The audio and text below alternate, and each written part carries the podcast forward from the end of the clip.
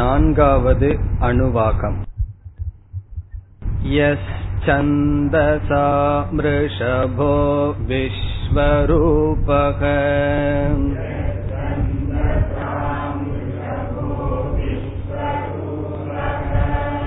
சந்தோப்யோத்யம்ருதாத் சம்பபூவம்.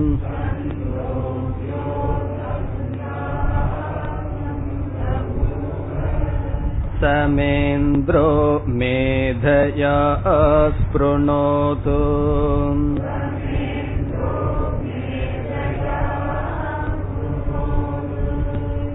அம்ருதஸ்ய தேவதாரணோ பூயாசம்.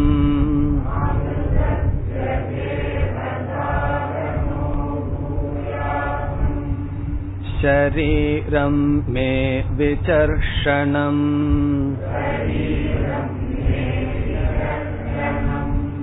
ஜிஹ்வா மே மதுமத்தமா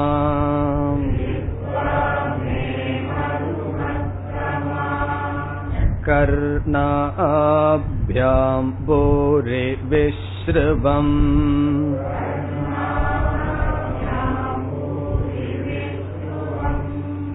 பிரம்மணஹ் கோஷோசி மேதயா பிகிதக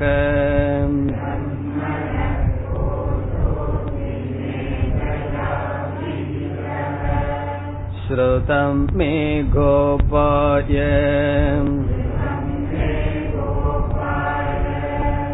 ஆவஹந்தி விதன்வானாம்.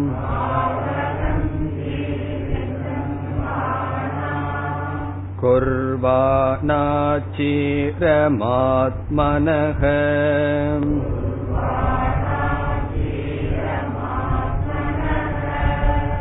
வாசாகும்சி மம காவஸ்ச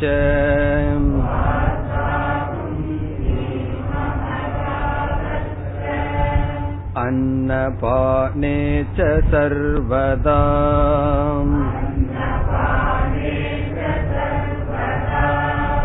ததோ மே ஸ்ரீயமாவக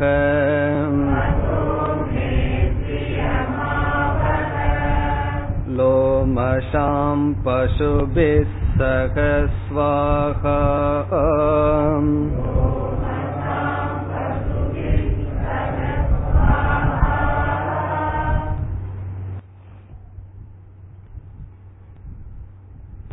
நான்காவது அணுவாகத்தில் நான்கு முக்கிய பிரார்த்தனைகள் இடம்பெறுகின்றது.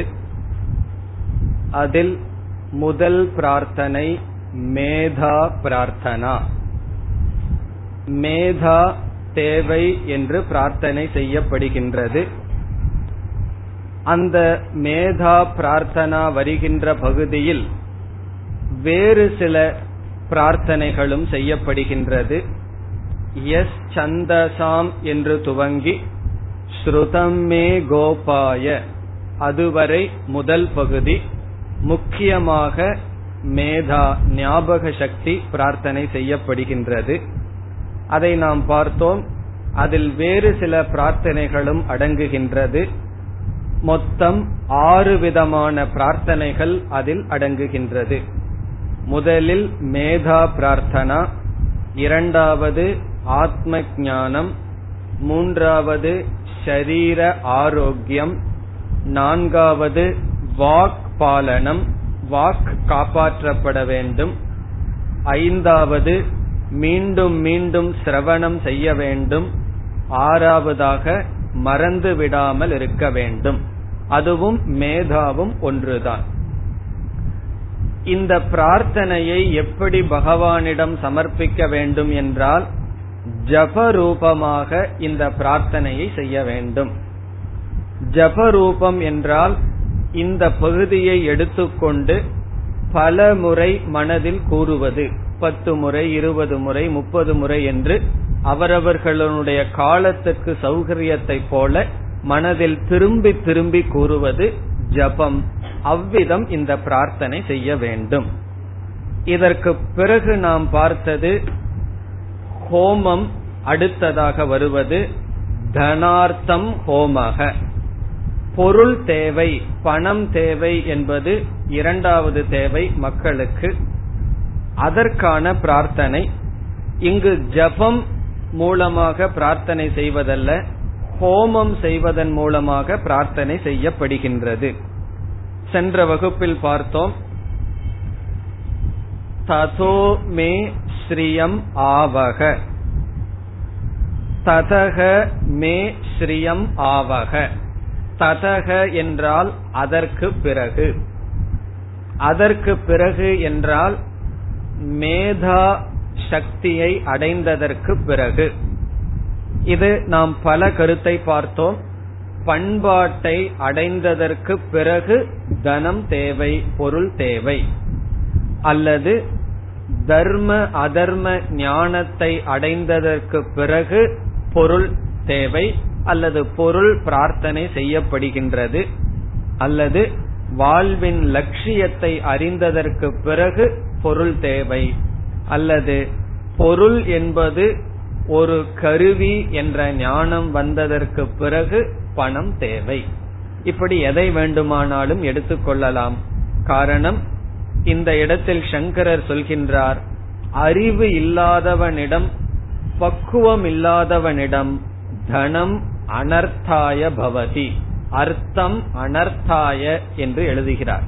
அர்த்தம் என்றால் பொருள், அனர்த்தம் என்றால் அதுவே அவனுக்கு நாசத்தை கொடுத்துவிடும். இப்ப பகவானுக்கு யாரையாவது நாசம் பண்ணணும்னு ஆசை இருந்ததுன்னா என்ன பண்ணுவார்னா, ஞானத்தை கொடுக்காம பணத்தை கொடுத்துருவார், அது போதும் அவனுடைய நாசத்துக்கு. அவன் என்ன நினைப்பான், பகவான் எனக்கு ரொம்ப அனுகிரகம் பண்றாருன்னு நினைப்பார். மற்றவர்களெல்லாம் என்ன நினைப்பார்கள், அவன் இவ்வளவு அதர்மம் பண்ணியும் பணம் வந்துட்டு இருக்கேன்னு நினைப்பான். ஆனா சாஸ்திரத்தினுடைய பகவானுடைய திட்டம் என்ன, அறிவு இல்லாமல் பக்குவம் இல்லாமல் ஒருவனுக்கு பணம் வந்தால் அவன் அந்த பணத்தை தன்னுடைய நாசத்திற்கு தான் பயன்படுத்துவான். இதெல்லாம் நம்ம அனுபவத்துல பார்க்கலாம். மிக ஏழையாக இருப்பவர்களுக்கு திடீர்னு பணம் வந்ததுன்னா அவர்கள் வீட்டுக்குள்ள என்ன வரும் தெரியுமோ, முதல்ல அல்சேஷன் டாக் தான் வரும். காரணம், அவர்களுக்கு அந்த பணத்தை எதுக்கு பயன்படுத்த வேண்டும் என்று தெரியாது. ஆகவே பக்குவம் வந்ததற்கு பிறகு, வாழ்க்கையின் லட்சியத்தை தெரிந்ததற்கு பிறகு எனக்கு பொருள் தேவை என்று பிரார்த்தனை செய்யப்படுகின்றது. என்னென்ன தேவை என்பதையும் சென்ற வகுப்பில் பார்த்தோம். வாசாம்சி காவக அன்னபானே சர்வதா, எல்லா காலத்திலும் உடை, காவக என்றால் பசுக்கள், காகா அந்த காலத்துல பசுக்களை செல்வமாக சொல்லப்படுகிறது. நம்முடைய காலத்திற்கு தகுந்தாற்போல் ஐஸ்வர்யம், செல்வம், சம்பத். பிறகு அன்னம் பானம், லோமசாம் பசுபிகி சக, உரோமத்தை உடைய பசுக்கள், ஆடு மாடு முதலியவைகள். ஸ்வாகா என்ற சொல் இது ஹோமத்திற்காக இந்த மந்திரம் என்பதை காட்டுவதற்காக. இதுவரை சென்ற வகுப்பில் பார்த்தோம். இனி முதல் வரியை பார்க்க வேண்டும். ஆவகந்தி விதன்வானா குர்வானா சீரமாத்மனக, அதை நாம் இப்பொழுது பார்க்க வேண்டும். இந்த முதல் வரி எப்படிப்பட்ட செல்வம் என்பதற்கு அடைமொழியாக இருக்கின்றது. என்னென்ன செல்வம் தனக்கு வர வேண்டும் என்று சொல்லிவிட்டது. வஸ்திரங்கள் இவைகளெல்லாம் எனக்கு தேவை, பசுக்கள், அன்னம் இவைகளெல்லாம் தேவை என்று சொல்லப்பட்டது. பொதுவாக ஸ்ரீ என்று சொல்லப்படுகிறது. ஸ்ரீ என்றாலே வெல்த் என்று பொருள், அல்லது வெல்த் என்றால் சமஸ்கிருதத்திலிருந்து இங்கிலீஷுக்கு போகக்கூடாது. ஸ்ரீ என்றால் சம்பத் அல்லது செல்வம், அதிர்ஷ்டம். இப்ப சில பேர் சொல்லுவார்கள், எனக்கு ஒரு அதிர்ஷ்டம் வரணும்னு சொல்லி. அதிர்ஷ்டம் என்றால் என்ன, தனக்கு எதெல்லாம் வாழ்க்கைக்கு தேவையோ அவைகளெல்லாம் அதிர்ஷ்டம் என்று சொல்லலாம்.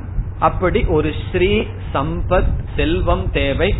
அது எப்படி வர வேண்டும், எப்படிப்பட்ட செல்வம் என்று விளக்கப்படுகின்றது. ஆவகந்தி, ஆவகந்தி என்றால் வருகின்ற என்று பொருள், ஆனயந்தி என்று பொருள். எனக்கு எப்படிப்பட்ட செல்வம் வேண்டும், என்னிடம் வருகின்ற செல்வம் வேண்டும். நமக்கு வருகின்ற சொத்து, நமக்கு கிடைக்க வேண்டிய சொத்து நம்மிடம் வருவதாக இருக்க வேண்டும். அது ஏன் வராத சொத்தெல்லாம் வரலாமான்னு சொன்னா, இப்ப யாராவது ஒருவர் உங்களுக்கு என்னுடைய சொத்தை எல்லாம் கொடுக்கறன்னு சொல்லி உயில் எழுதி வச்சிடறாருன்னு வச்சுக்கோ, அந்த சொத்து நம்முடையதுதான். எதற்கு பிறகு? அவர் இறந்ததற்கு பிறகு. அது வரைக்கும் அந்த சொத்து அவருடையதுதான். அப்ப நம்ம என்ன தியானம் பண்ணிட்டு இருக்கணும்? எப்போ போவாரோ அப்படின்னு தான் தியானம் பண்ணிட்டு இருக்கணும். காரணம் என்ன? அவருடைய கண்டிஷன் என்ன?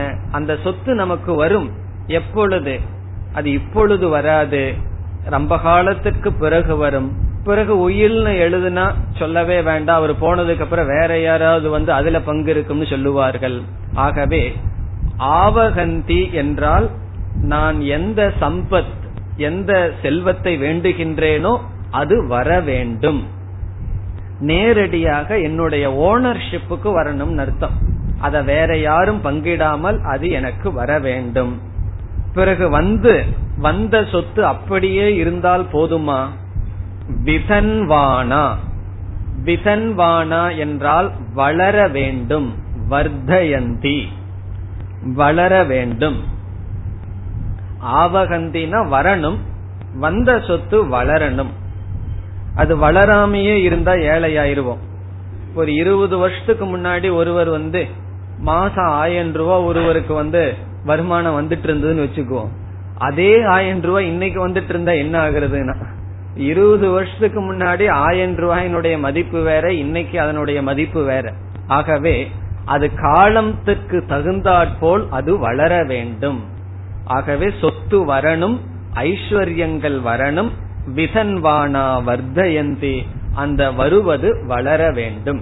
இப்ப பசுக்கள் வந்ததுன்னு சொன்னா அது அப்படியே இருக்க கூடாது, அது வளர வேண்டும். இனி அடுத்தது குர்வானா சீரம் ஆத்மனக.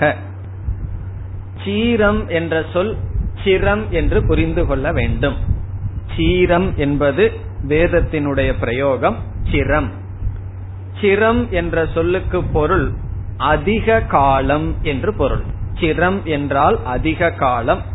குர்வானா என்றால் இருக்க வேண்டும். ஆகவே சிரம் என்ற சொல்லை சிரம் குர்வானா, சீரம்ங்கிறத சிரம்னு புரிந்து கொள்ள வேண்டும். சிரம் என்றால் அதிக காலம், குர்வானா என்றால் இருத்தல். அதிக காலம் அது இருக்க வேண்டும், தொடர்ந்து இருக்க வேண்டும். இதெல்லாம் யாருக்கு? ஆத்மனக. ஆத்மனகன எனக்கு, தனக்கு. ஆகவே எனக்கு செல்வம் வர வேண்டும், அது வளர வேண்டும், அதிக காலம் இருக்க வேண்டும். இப்ப சில பேர்த்துக்கு செல்வம் வரும், வளரும், அதிக காலம் இருக்காது, ஒரே ஜெனரேஷன்ல அது போயிரும். எவ்வளவு வேகத்துல வந்ததோ அவ்வளவு வேகத்துல போயிரும். சைக்கிள்ல போயிட்டு இருப்பார், திடீர்னு காண்டால போவார், அதுக்கு அடுத்த வாரம் ஆட்டோல போயிட்டு இருப்பார். என்னாச்சுன்னா வந்த வேகத்தோட அது போயாச்சுன்னு அர்த்தம். அப்படி இருக்க கூடாது, வர வேண்டும், வளர வேண்டும், தொடர்ந்து இருக்க வேண்டும். அப்படி எனக்கு ஆத்மனக. இந்த இடத்தில் குர்வானா சீரம்ங்கிறதுக்கு அதை சேர்த்து படிக்கும் பொழுது குர்வானா அச்சிரம் என்றும் பிரித்து படிக்கலாம். இப்ப அச்சிரம் என்றால் உடனே என்று பொருள். அச்சிரம் என்றால் இம்மீடியட்லி. அப்படி படிக்கும் பொழுது அந்த அச்சிரம்ங்கிற சொல்ல எடுத்து ஆவகந்திங்கிற இடத்துல போட்டுக்கணும். அச்சிரம் ஆவகந்தி என்றால் உடனே வர வேண்டும்.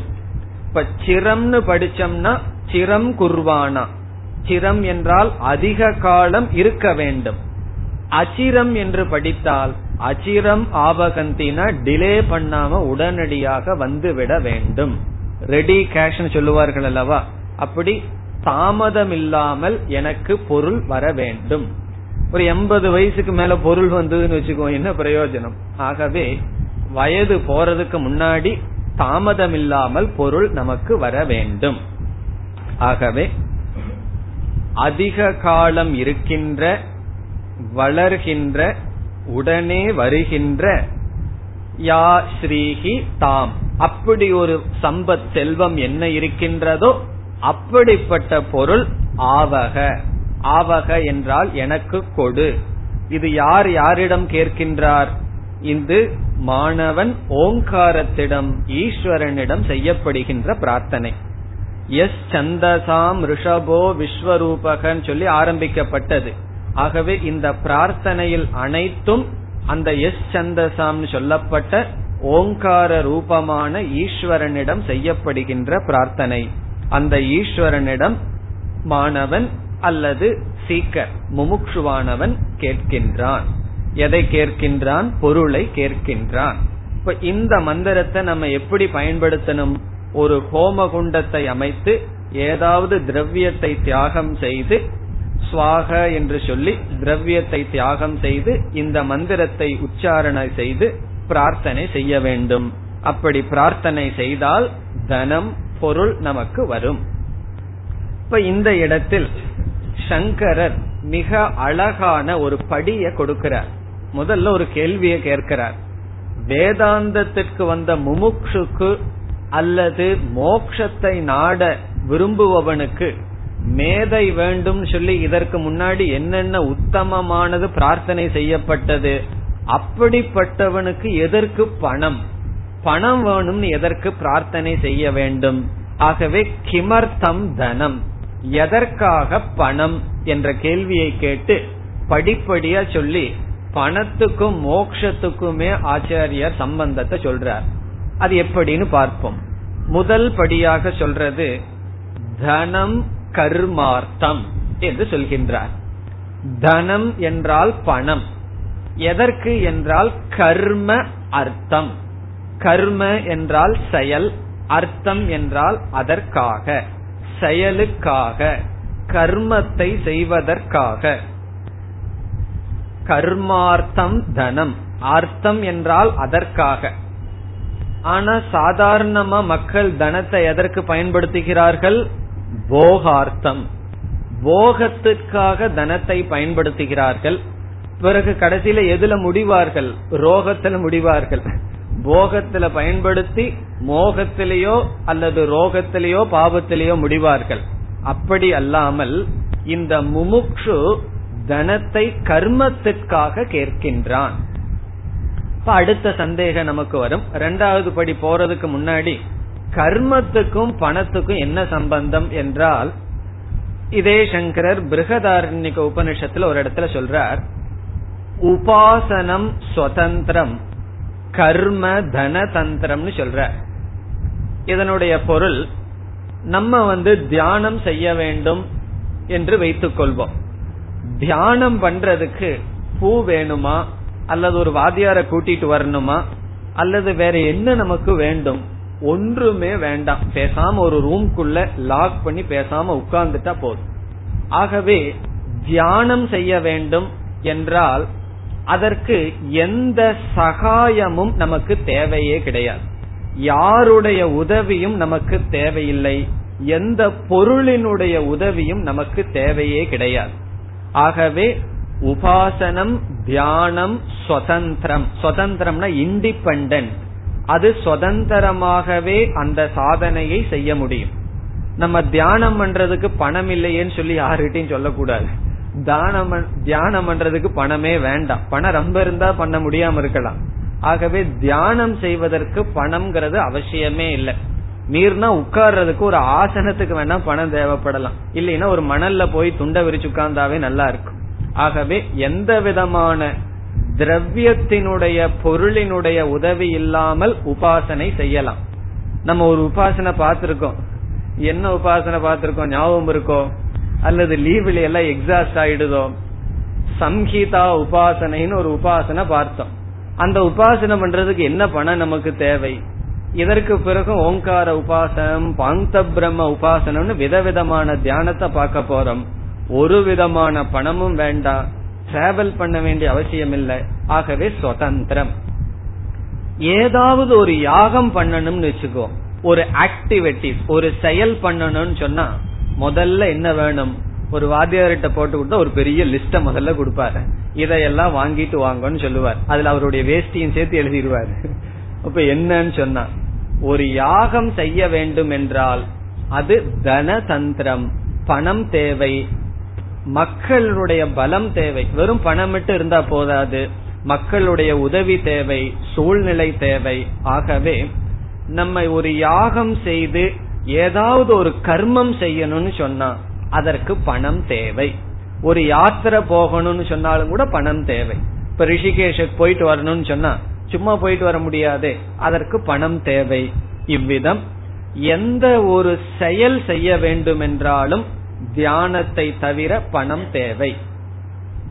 தியானத்தை யாருனால செய்ய முடியும்?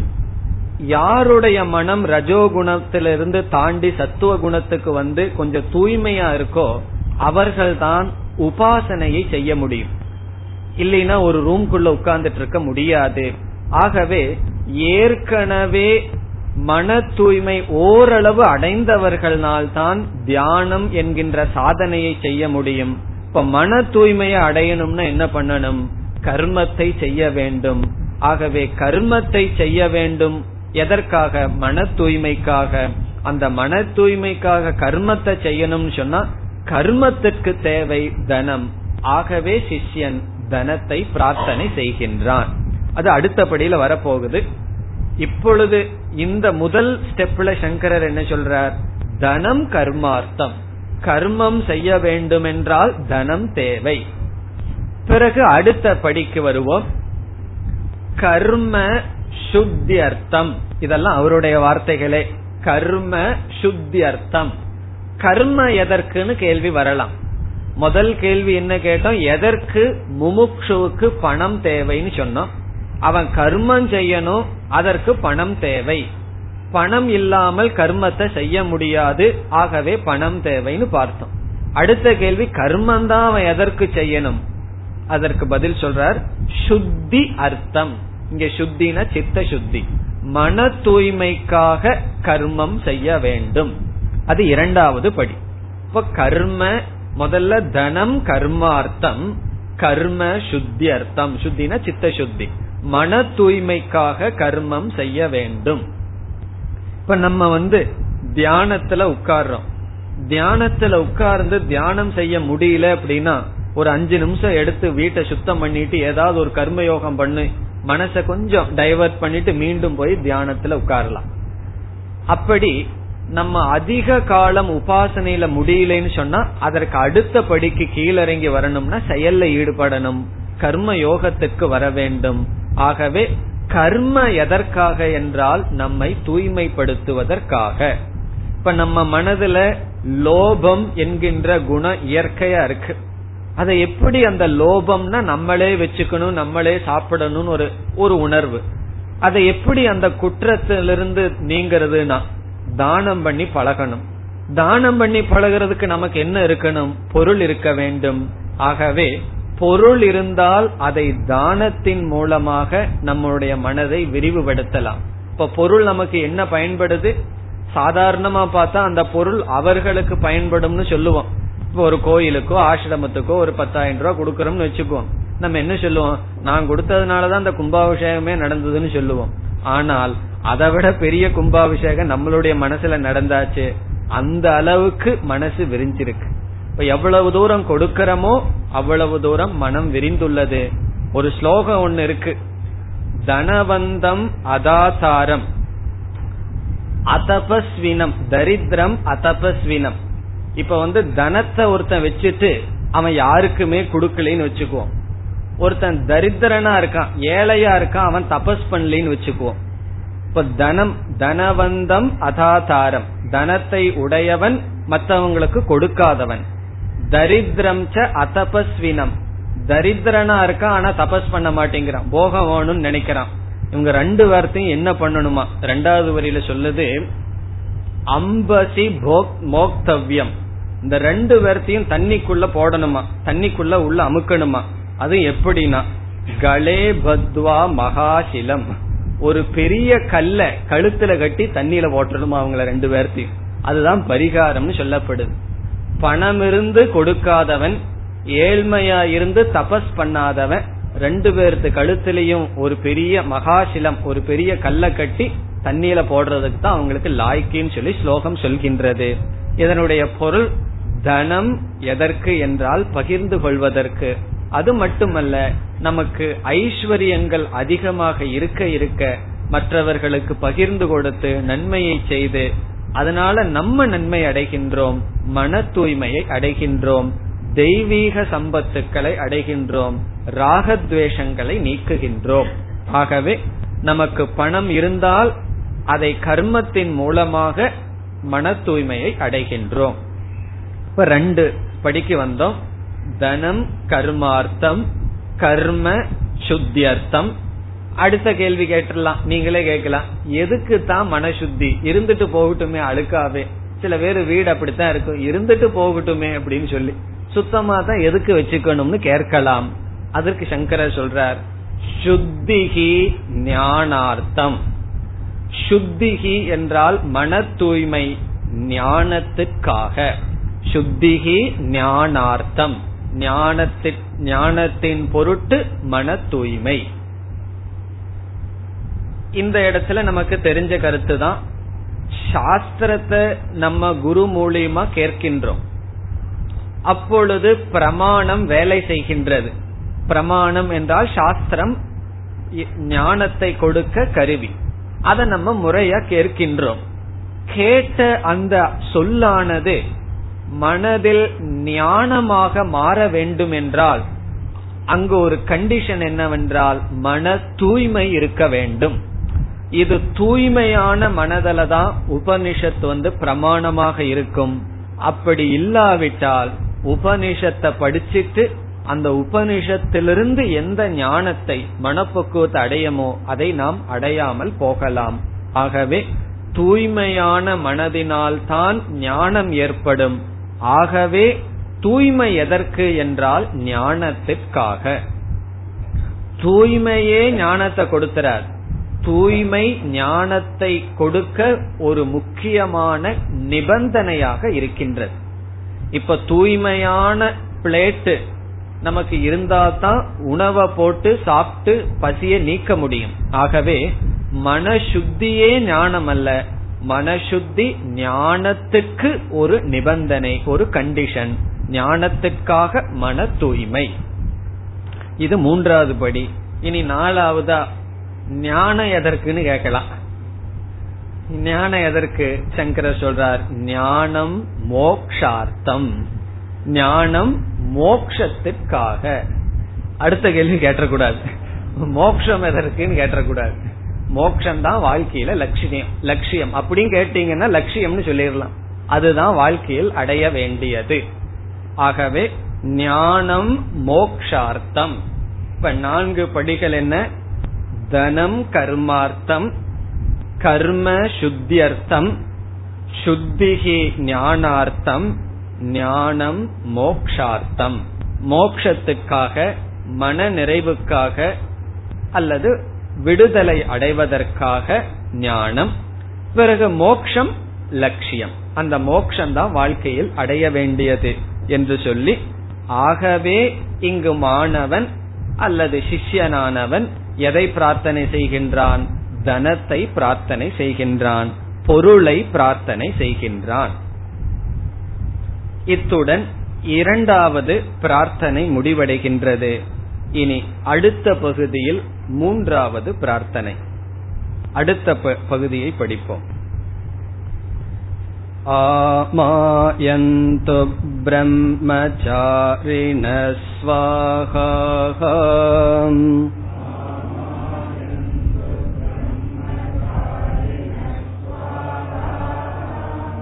விமாயந்து ப்ரஹ்மச்சாரிணஸ்வாஹா,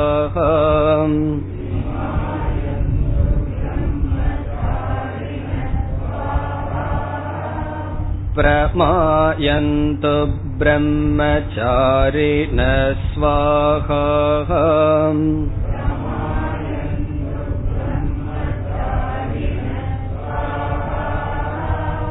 தமாயந்து ப்ரஹ்மச்சாரிணஸ்வாஹா,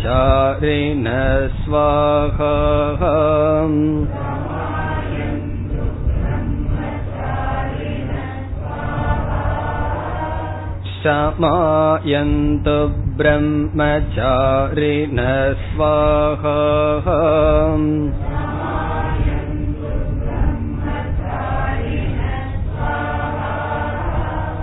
யசோ ஜனே சானே ஸ்வாஹா.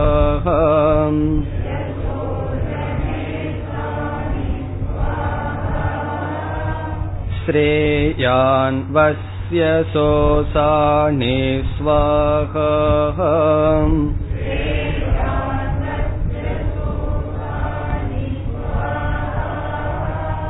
தம் த்வா பக ப்ரவிஷானே ஸ்வாஹா.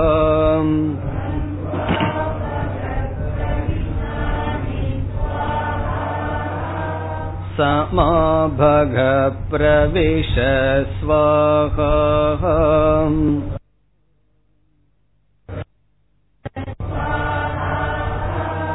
தஸ்மின் சஹஸ்ரசாகே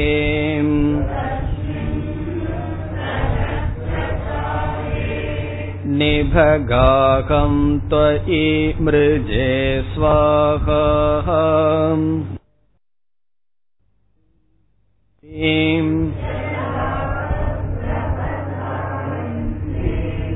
யதா மாசா அஹர்ஜரம்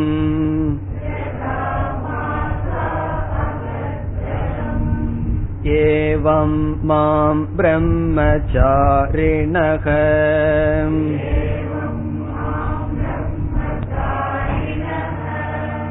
தாதராயந்து சர்வத ஸ்வாஹா.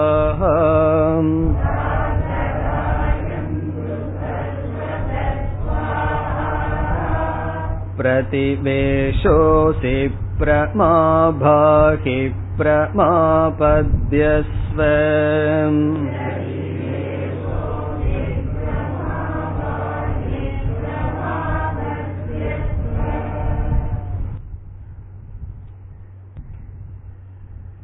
இங்கு அடுத்த இரண்டு பிரார்த்தனைகள் வருகின்றது.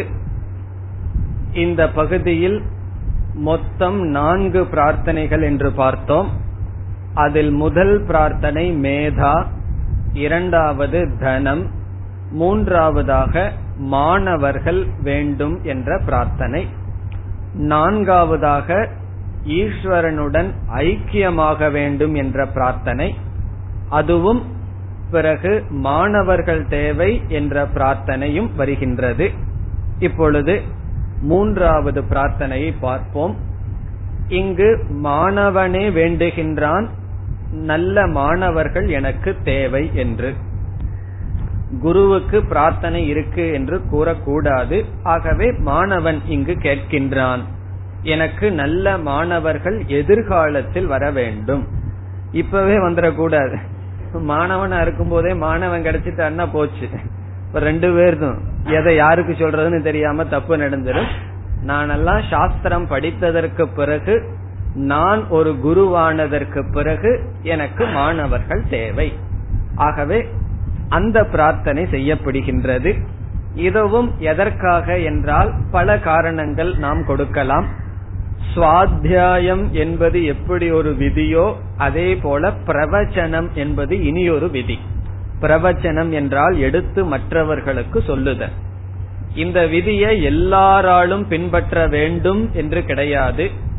அதாவது சாஸ்திரத்தை கேட்பது நமக்காக, யாருக்கு வாய்ப்பு இருக்கின்றதோ அவர்கள் மற்றவர்களுக்கு எடுத்து சொல்லலாம்.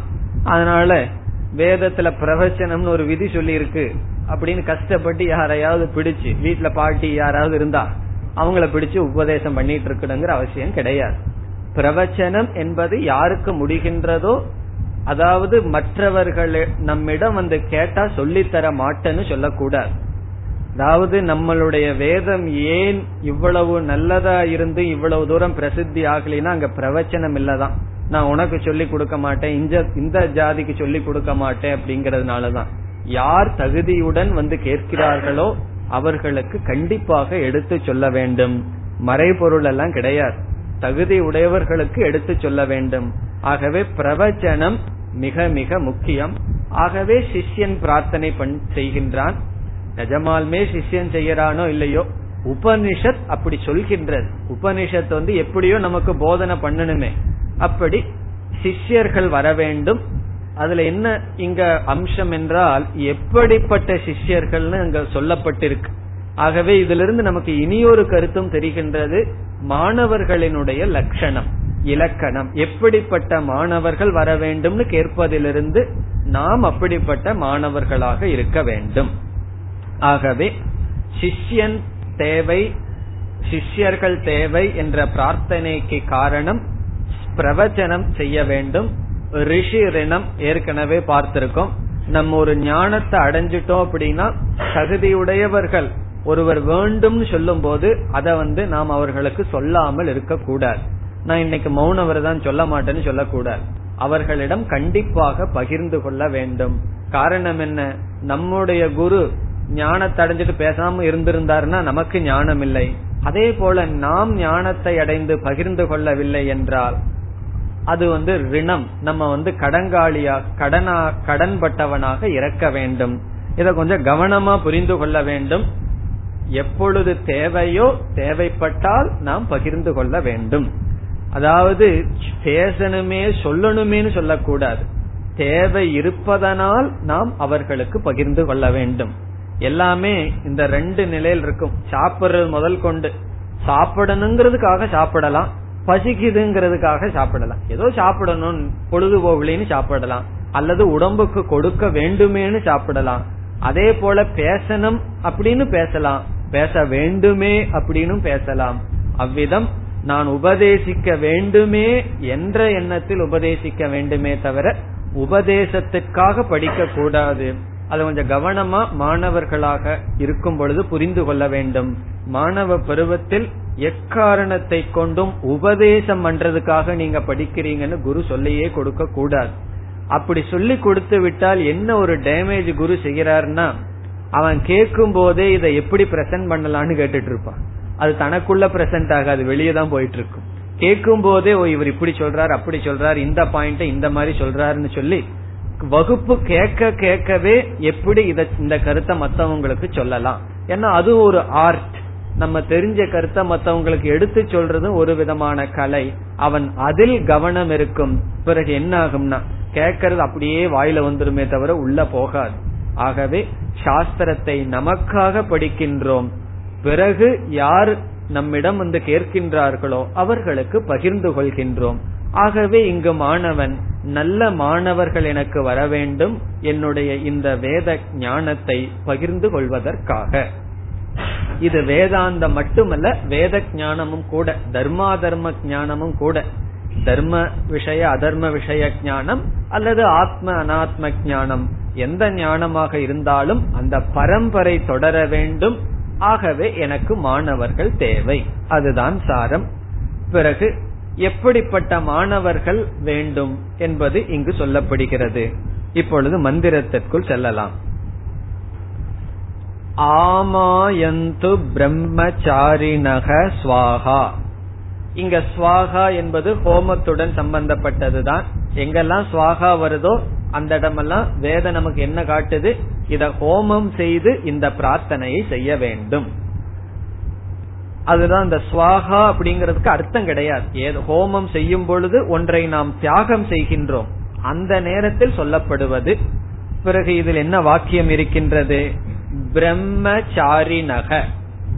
பிரம்மச்சாரிணக என்றால் மாணவர்கள், பிரம்மச்சாரிகள் பன்மையில் இருக்கு. பிரம்மச்சாரிணக என்றால் மாணவர்கள், பிரம்மச்சரிய ஆசிரமத்தில் இருப்பவர்கள். நம்ம இங்க மாணவர்கள்னு புரிந்து கொள்ளலாம். வேதம் படிக்கிறதுக்கா இருந்தா பிரம்மச்சரிய ஆசிரமத்திலிருந்து வருவார்கள். வேதாந்தத்துக்கு எந்த ஆசிரமத்தில் இருப்பவர்களுக்கும் அதிகாரம் உண்டு. முண்டகோபனிஷத்துல சங்கரர் எழுதுறார், ஞானத்துக்கு எல்லா ஆசிரமத்தில் இருப்பவர்களுக்கும் அதிகாரம் இருக்கின்றது என்று குறிப்பிடுகிறார். ஆகவே இங்கு பிரம்மச்சாரிணக என்றால் வேதம் படிக்கிறதா இருந்தா அதற்கு சிறு வயதிலிருந்தே வருகின்ற பிரம்மச்சாரிகள் அல்லது மாணவர்கள் என்று பொருள் கொள்ளலாம். இப்ப மாணவர்கள், இப்ப பிரம்மச்சாரிணிக இஸ் ஈக்வல் டு மாணவர்கள், சிஷ்யர்கள். ஆமாயந்து இத நம்ம எப்படி பிரிக்கணும், இந்த மா அப்படிங்கிற வார்த்தைய இதுக்கு பிறகு வரும், அதை தனியா எடுத்துடணும். மா என்றால் மாம், என்னை நோக்கி அப்படின்னு அர்த்தம். மாம் பிரதி, இதுல மாங்கிற வார்த்தை அப்படியே கலந்திருக்கு, விமாயந்து பிரமாயந்து ஷமாயந்துன்னு சொல்லி. இதுல எல்லா இடத்துல இருக்கிற மா அப்படிங்கிற வார்த்தையை மட்டும் தனியா எடுத்துட்டு அந்த மா அப்படிங்கறதுக்கு என்ன சொல் அப்படின்னா என்னை நோக்கி அப்படின்னு புரிஞ்சுக்கணும். சமஸ்கிருதத்தில் எழுத வேண்டும் என்றால் மாம் பிரதி, டுவோர்ட்ஸ் மீ, என்னை நோக்கி. பிறகு ஆ அப்படின்னு ஒரு சொல் இருக்கு, அத யந்து அப்படிங்கிற சொல்லோட சேர்த்திக்கணும். யந்து அப்படின்னா போன்னு அர்த்தம், ஆ யந்து அப்படின்னா வா அப்படின்னு அர்த்தம். இப்ப கச்சது அப்படின்னா போ, ஆ கச்சதுன்னா வா. அதே போல யந்து என்றால் போகட்டும், ஆ யந்து என்றால் வரட்டும்.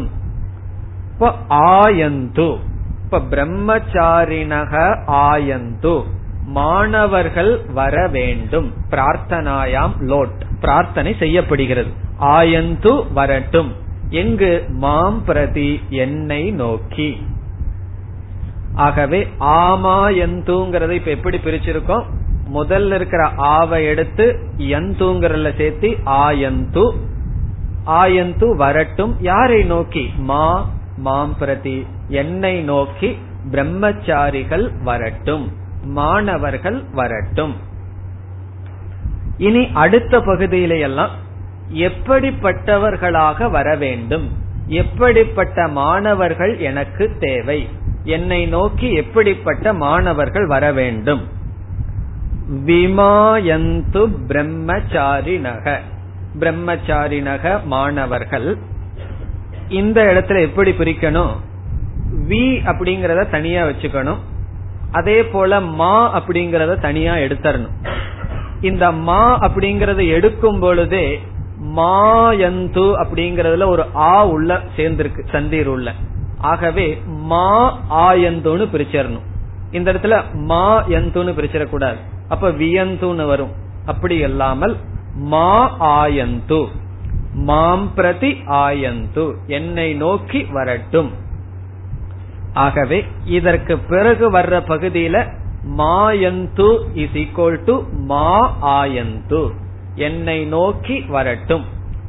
பிறகு வி என்ற சொல் தகுதியை குறிக்கின்றது. இந்த வி அப்படிங்கிறதுக்கு இரண்டு பொருள்கள். முதல் பொருள் விவித தேசேபியக, விதவிதமான தேசத்திலிருந்து என்னை நோக்கி வரட்டும். விவித தேசேபியக ஆயந்து, விதவிதமான இடத்திலிருந்து பிரம்மச்சாரிகள் என்னை நோக்கி வர வேண்டும். இது ஒரு பொருள். இரண்டாவது பொருள் விதவிதமான ஸ்கில், விதவிதமான சக்தியுடன் தகுதியுடன் வர வேண்டும். அதாவது விவித காமாகா அப்படின்னு சங்கரர் சொல்றார். விவித காமாகா என்றால் விதவிதமான குவாலிபிகேஷன், விதவிதமான தகுதிகளுடன் வர வேண்டும். அதாவது தர்க்கம், வியாக்கரணம், இப்படிப்பட்ட விதவிதமான சாஸ்திரத்தில் கலை கண்டவர்கள் என்னிடம் வர வேண்டும். இப்ப ஒரு பிரம்மச்சாரி வர்றாருன்னு சொன்னா அவர் தர்க்கத்துல நல்லா படிச்சவரா வரணும், இனி ஒருத்தர் இலக்கணம் நல்லா படிச்சவரா வரணும். இப்படி விதவிதமான கலை ஞானத்தை உடையவர்களாக வர வேண்டும். அப்ப என்ன ஆகும்னா அந்த குரு குலம் எல்லா விதமான ஞானத்துடன் சேர்ந்த குரு குலமாக அமையும். இது ஒரு குரு குலத்துக்கு தானே வர முடியும். ஆகவே வி என்பது விதவிதமான ஸ்கில், விதவிதமான சக்திகளுடன் தகுதிகளுடன் விதவிதமான இடங்களிலிருந்து என்னை நோக்கி வர வேண்டும். இனி அடுத்தது பிரமாயந்து பிரம்மச்சாரிணக. இங்கேயும் அதே போலதான் பிரிக்கணும். பிர அப்படிங்கிற சொல்ல தனியா எடுத்துக்கணும். மாயந்து இஸ் ஈக்வல் டு மா ஆயந்து, என்னை நோக்கி வரட்டும். பிர, பிர என்றால் இன்டெலிஜென்ஸ், ஞானம், புத்தி கூர்மையுடையவர்களாக என்னை நோக்கி வர வேண்டும். இந்த பிர என்ற சொல் புத்தி கூர்மையை குறிக்கின்றது, இன்டெலிஜென்ஸ், ஷார்ப்னஸ். புத்தி கூர்மை உடையவர்களாக என்னை நோக்கி வர வேண்டும். மிக மிக அறிவு கூர்மை உடையவர்கள் என்னை நோக்கி வர வேண்டும். காரணம் என்னவென்றால், வேதாந்தமாக இருந்தால் பேசுற சப்ஜெக்ட் மிக மிக சூக்ஷ்மமாக இருக்கும். ஒரு பொருளை வச்சு பார்க்கறதல்ல, சில கான்செப்ட் எல்லாம் புரிந்து கொள்ள வேண்டும் என்றால் புத்தி கூர்மை மிக மிக அவசியம். புத்தியை பயன்படுத்தி கொண்டே இருக்கத்தான் அது கூர்மையாக இருக்கும். ஆகவே புத்தி கூர்மையுடன் வர வேண்டும். அல்லது தர்மா தர்ம ஞானத்தை தெரிஞ்சுக்கணும்னாலும் கூட புத்தி கூர்மை தேவை. ஆகவே பிர என்ற சொல் இன்டலெக்ட், புத்தியில் மிக மிக கூர்மையானவர்களாக, சமத்துன்னு சொல்லுவோம் அல்லவா, அதான் சமத்தா இருக்கணும் அர்த்தம். மிக மிக புத்தி கூர்மையுடன் வர வேண்டும். சூழ்நிலையெல்லாம் நல்லா புரிஞ்சுக்கணும். இப்ப ஒரு குருகுலத்துக்கு வந்தா அந்த சூழ்நிலைய தகுந்த மாதிரி நடந்துக்கணும். அப்படி எல்லாம் இந்த presence of mind, common sense எல்லாம் சொல்றோமே, அதெல்லாம் தான் பிர என்ற சொல் குறிக்கின்றது. இனி அடுத்தது தமாயந்து பிரம்மச்சாரிணக. இங்கேயும் அதே போல த அப்படிங்கிற சொல்ல தனியா பிரிச்சரணும், தமன்னு பிரிக்க கூடாது. த என்ற சொல், பிறகு மா ஆயந்து. இந்த தங்கிறதுக்கு என்ன அர்த்தம்னா தமகன்னு அர்த்தம். இப்ப த என்றால் தமக, அத தமன்னு பிரிக்காம த என்று பிரித்து ம மா ஆயந்து என்றால் இந்திரிய கட்டுப்பாடுடையவர்களாக என்னிடம் வர வேண்டும். இப்ப தமகசன் மாம் ஆயந்து, தமத்துடன் கூடியவர்களாக என்னிடம் வர வேண்டும். இந்திரிய கட்டுப்பாடு உடையவர்களாக மாணவர்கள் என்னிடம் வர வேண்டும். இந்திரிய கட்டுப்பாடுனா ஒழுக்கம், ஒழுக்கத்துடன் இருப்பவர்களாக வர வேண்டும். காரணம் என்ன, இன்டெலிஜென்ஸ் இருக்கலாம், ஒழுக்கம் இருக்கணுங்கிற அவசியம் இல்லை. பெரிய பெரிய ப்ரொஃபஷனல் காலேஜுக்குள்ள எல்லாம் போய் பார்த்தா அங்க சீட்டு வாங்கிட்டு போறவங்க இந்த காலத்துல அப்படி சொல்ல முடியாது, பணம் கொடுத்து போறாங்க. நல்ல இன்டெலிஜென்ட்டா இருக்கிறவங்க தானே போக முடியும். அந்த ஹாஸ்டல்ல எல்லாம் போய் பார்ப்போம், அங்க ஏதாவது ஒழுக்கம் இருக்கின்றதா என்றால் கிடையாது. ஆகவே அப்படி இல்லாமல் ஒழுக்கம் உடையவர்களாக வர வேண்டும். இது மனதிற்கும் இந்திரியத்திற்கும் இருக்கின்ற கட்டுப்பாடு. தம ஆயந்து. இனி அடுத்தது நீங்களே சொல்லிவிடுவீர்கள், சமாயந்து பிரம்மச்சாரிணக. அதே போல ஷ என்று பிரித்து மா ஆயந்து. ஷ என்றால் சமக, மனக்கட்டுப்பாடு உடையவர்களாக பிரம்மச்சாரிகள் வர வேண்டும்.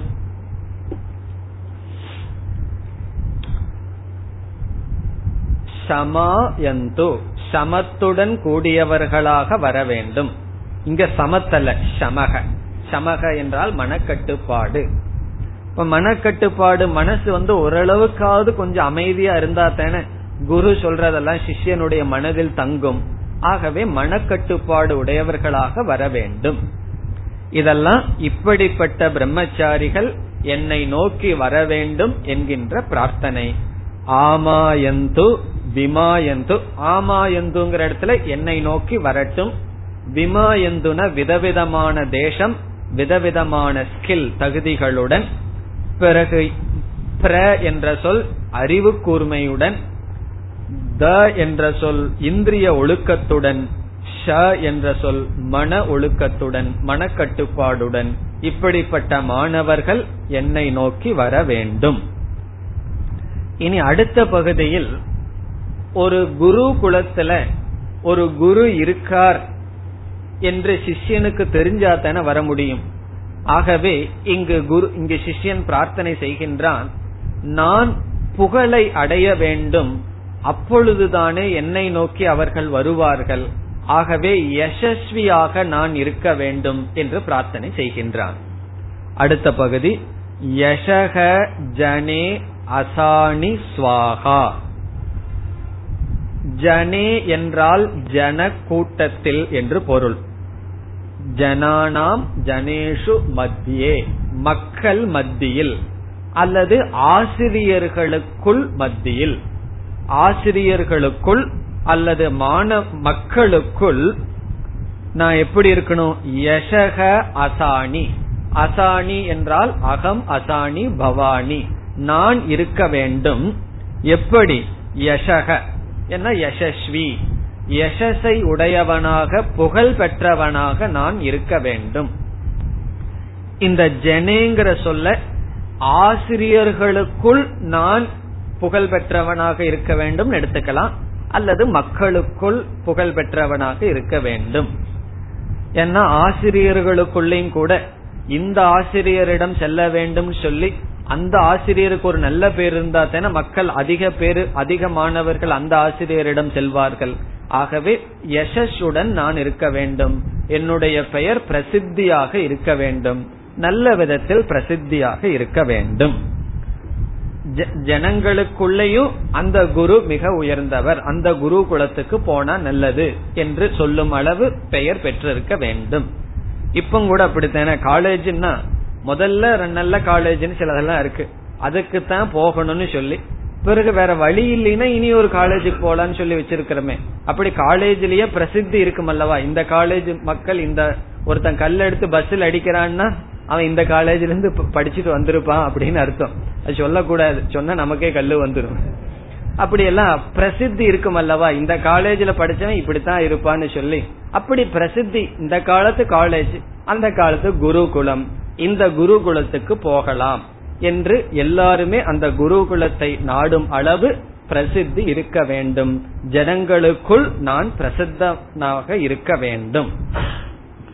சரி, ரொம்ப பேர் பிரசித்தி ஆயிட்டார் இந்த குரு, ரொம்ப மாணவர்கள் வருகிறார்கள், பிரம்மச்சாரிகள் நெய்யெல்லாம் விட்டு நல்லா சாப்பிடுவார்களே, அவர்களுக்கு ஃபீடு பண்ணணுமே. அடுத்த பிரார்த்தனை என்ன வேணுமாம்? ஸ்ரேயான் வஸ்யசக அசாணி. ஸ்ரேயான்னா பெரிய ஆள் நான் ஆகணும்னு சொல்றான். வஸ்யசக என்றால் பொருளை உடையவர்களை காட்டிலும் பெரியவனாக இருக்க வேண்டும். இதனுடைய சாரம் அதிக தனவந்தன், பொருளை உடையவனாக நான் இருக்க வேண்டும். எதற்கு? தனக்கல்ல, வருகின்ற பிரம்மச்சாரிகளுக்கு மாணவர்களுக்கு உணவு கொடுத்து அவர்களை காப்பாற்றுவதற்காக. அந்த காலத்துல வெறும் ஞானம் மட்டும் இல்ல, ஒரு சிஷ்யன் குரு கிட்ட போயிட்டா உனக்கு ஞானத்தை மட்டும் சொல்லி கொடுக்கறேன்னு சொல்ல மாட்டார், உணவும் கொடுத்து ஞானத்தை கொடுக்கணும். வேதாந்த குருவா இருந்தா நீ போய் பிக்ஷை எடுத்துட்டு வந்துரு எனக்கும் சேர்த்து வாங்கிட்டு வந்துருன்னு சொல்லலாம். வேதமெல்லாம் சொல்லி கொடுக்கணும்னு சொன்னா அவனுக்கு முறையா உணவு கொடுத்து அவனுக்கு எல்லா வஸ்திரங்கள் எல்லாம் கொடுத்து பிறகுதான் அவனுக்கு நாம் போதிக்க முடியும். ஆகவே குரு குலத்துக்கு 4 பிரம்மச்சாரிய வச்சு நடத்தினா பணம் தேவை.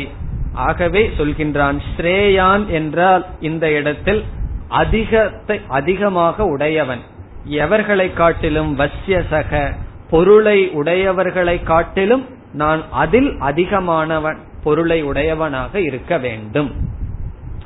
அது உண்மைதான். ஒரு குடும்பத்துக்கு சம்பாதிக்கணும்னு சொன்னா ஏதோ ஒரு 5000 ரூபா இருந்தா போதும் இந்த காலத்துல மினிமம். ஒரு 10 பிரம்மச்சாரிய வச்சு நடத்தணும் அப்படின்னா மாசம் எவ்வளவு சம்பாதிக்கணும்? ஆகவே சாதாரண பொருளை உடையவர்களை காட்டிலும் எனக்கு அதிகம் பொருள் தேவை. ஸ்ரேயான் வஸ்யசக ஸ்வாஹா. இதுவரை பிரார்த்தனை.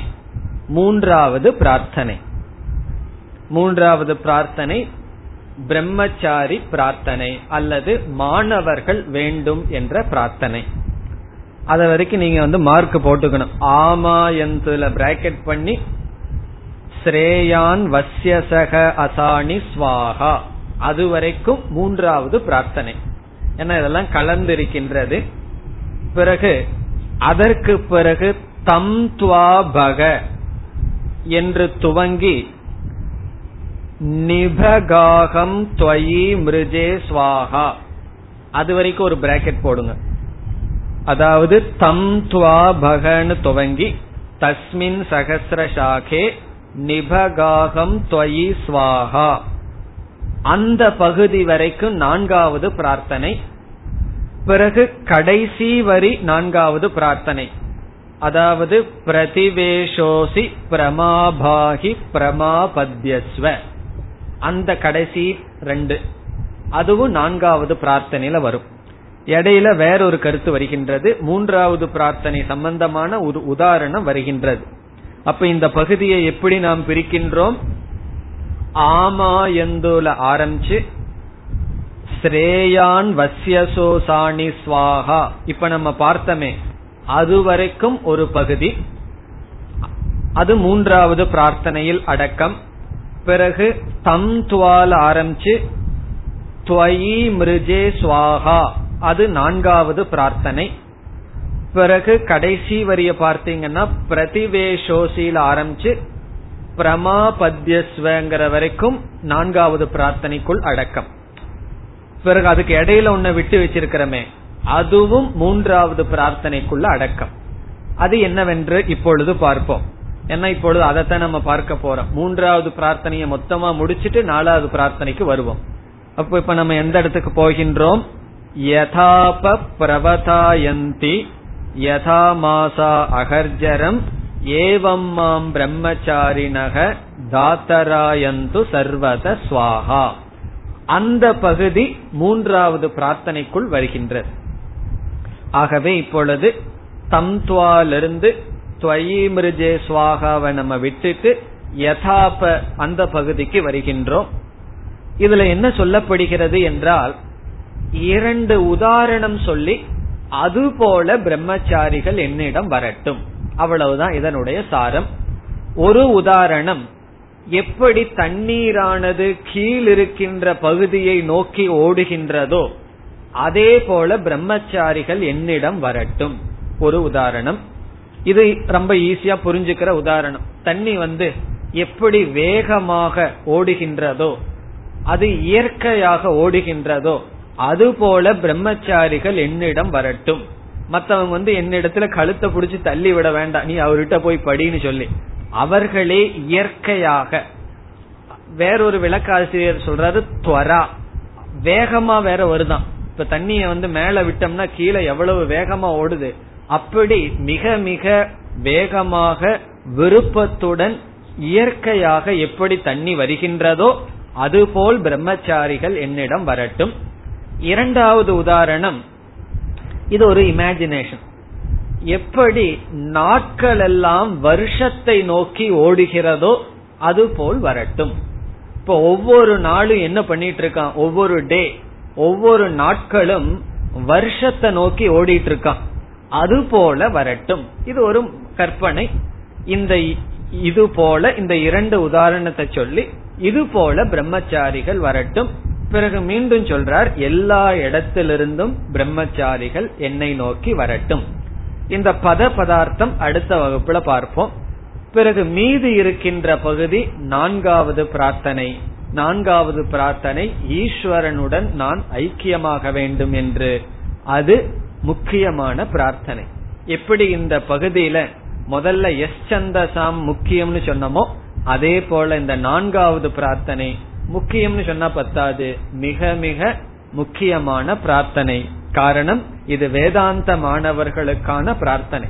இந்த கர்மகாண்டத்துக்குள்ளேயே அங்கங்க நமக்கு தேவையான கருத்துக்கள் ஒளிஞ்சிட்டு இருக்கு, அதை நம்ம பிடிக்கணும். அந்த கருத்தை அடுத்த வகுப்பில் பார்ப்போம். ஓம் பூர்ணமத பூர்ணமிதம் பூர்ணாத் பூர்ணமுதச்யதே பூர்ணஸ்ய பூர்ணமாதாய பூர்ணமேவாவசிஷ்யதே. ஓம் சாந்தி சாந்தி சாந்தி.